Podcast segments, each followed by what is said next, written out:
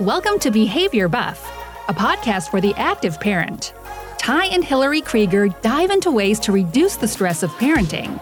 They throw in a little fitness chatter, but mainly guide you how to raise kids in a positive light by delivering tangible tools to use right away. Listen from them and guests just like you on how to go from survival mode to feeling in control when it comes to your kids. Three, two, one.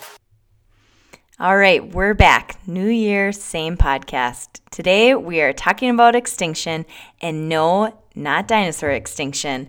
But first, I'm going to head into a listener review. This review comes from Stack0224. It reads Short and sweet.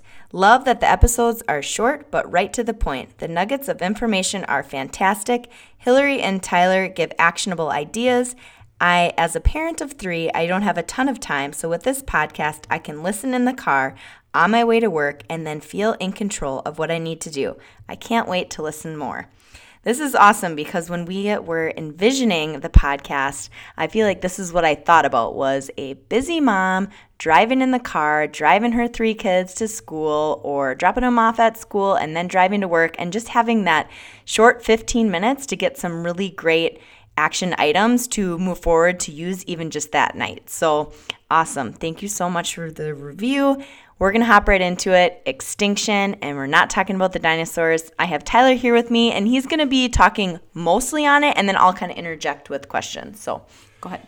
And I would just have to interject right away and say a busy mom or dad because I know there's a few. yes, there's probably a few dads out there also that do listen to the podcast, and I just want to say what's up.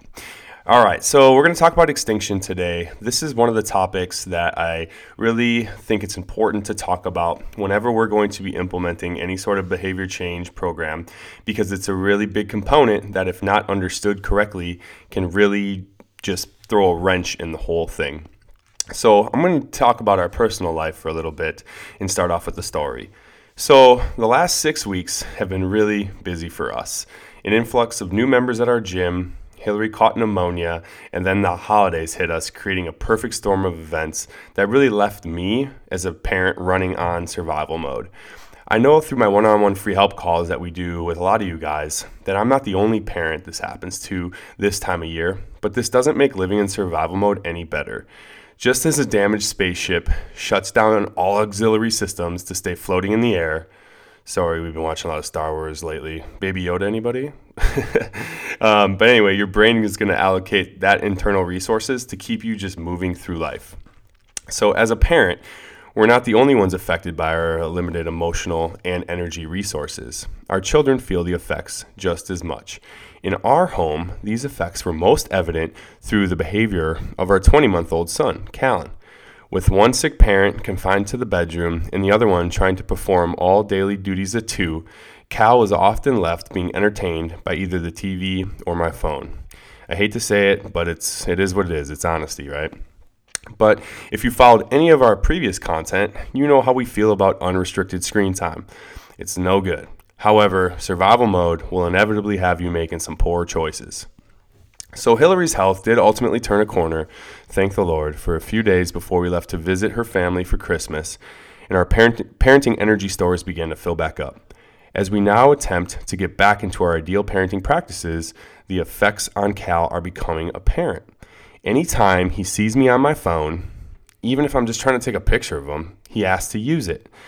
It is actually adorable because with his little limited vocabulary, he will approximate the request of phone for a minute, phone minute, in, in the weeks prior, I would pull up his favorite YouTube playlist so I could get back to working on whatever important thing I was engrossed in.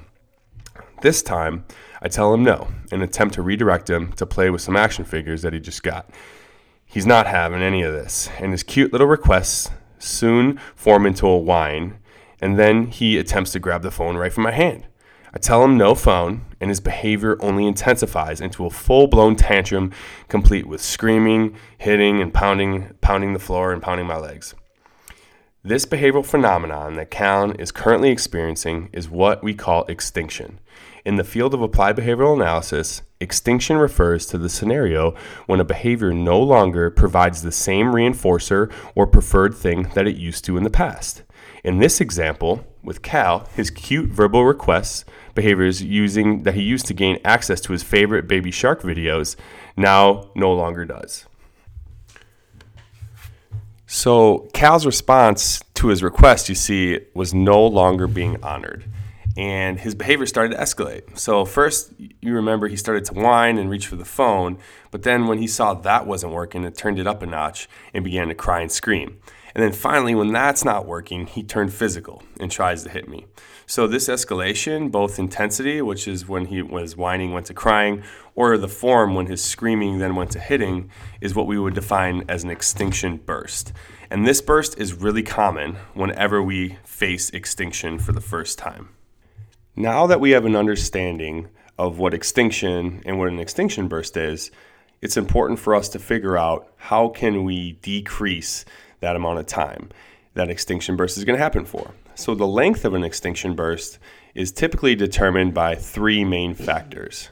Number one, how long did the previous behavior access the reinforcement for? The longer the history of reinforcement, the longer the extinction burst will be. Number two, what other coping or adaptive skills does that person have? The more language, social, and coping skills an individual possesses, the easier it'll be to work through the burst and develop some replacement skills. Number three, how consistent is the extinction? If extinction is not being applied consistently, it will not work as the person will intermittently contact the reinforcement, and that intermittent reinforcement is the most resilient to extinction as the person knows the behavior will produce what they are what really wanting, but they just don't know when it will occur. This basic behavioral principle is why gambling is so addictive and how casinos make all their money. So, now that we've talked about the three main ways that extinction will be determined or the extinction burst will be determined, we'll go back through that list one more time and talk about some examples that could potentially give you a little more clarity on this topic. So, first, how long was that behavior given access to?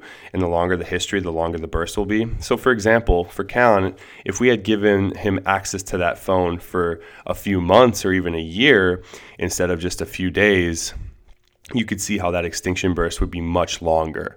So, the longer the access, the longer the burst. Number two, the coping skills or adaptive skills that the kids have, the more language and social skills that they have, the easier it'll be to work through those bursts. So for a kiddo like Callan who has limited language skills and limited social skills due to his age, those he doesn't have quite the ability to have a conversation around rules and boundaries and compromising and those types of things. So the older the kiddos are or the more language and skills that they have the more that they're going to be able to have a conversation with you and then understand the rules the boundaries and maybe even the contingencies around those things. But because he's little and doesn't have those skills it's a lot harder for him. And he's two years old so it, it would be the same. It would be a similar situation if you have a child who has a developmental delay or some sort of cognitive processing issue. They're going to be cognitively lower on the scale. Thus, extinction bursts may be more difficult or longer for them to work through. So, number three, the consistency of the extinction. So, yep, if it's not applied consistently, it's not going to work as well. So, you can think of this as if one parent is implementing the rules or the extinction consistently and the other parent isn't or is only doing it intermittently or let's just say if you have grandparents coming in town you're going to see behavior get a lot worse for the parent who's trying to be consistent because that kiddo is contacting extinction all the time because they're getting reinforced and then they have the rules get placed back on them. So there is where the consistency is going to really come into play so, the next time when you're looking to change a pattern of behavior, it's vital that you're ready to handle that extinction burst and to know that things will always get worse before they get better. However, knowledge is power, and knowing that good behavior is on the other side is going to give you the confidence and the hope necessary to stick it out when things are at their worst or when that behavior or that extinction burst is occurring. So, whatever you guys do, stick it out because you know it's right on the other side. And I just wanted to say it's so great to be back with you guys after a little bit of a break there. Uh, we kind of told the story as to how things got a bit crazy for us over the holidays. I hope your holiday was smooth and you guys had a really great time spending that quality time with your family. And we will be back on our regular podcast release schedule every Monday and Wednesday starting this week that you're hearing this podcast. Also, I want you guys to head over to behaviorchangecollective.com. It's a brand new shiny website that Hillary put together over the break, uh, and she did a fantastic job with it. So go head over there, and there's a ton of ways to get in touch with us depending on what you guys are looking to interact with us on, whether it's individual parent coaching. Uh, we have our therapeutic fitness stuff up there now, too, and some other cool stuff. So take a head over there, and we will see you guys on the flip. I gotta redo that. All right, that's all for now for the Behavior Buff podcast. You can reach us on Instagram at Behavior Buff. Just kidding. You can reach us on Instagram at Behavior Change Collective, Facebook Behavior Change Collective.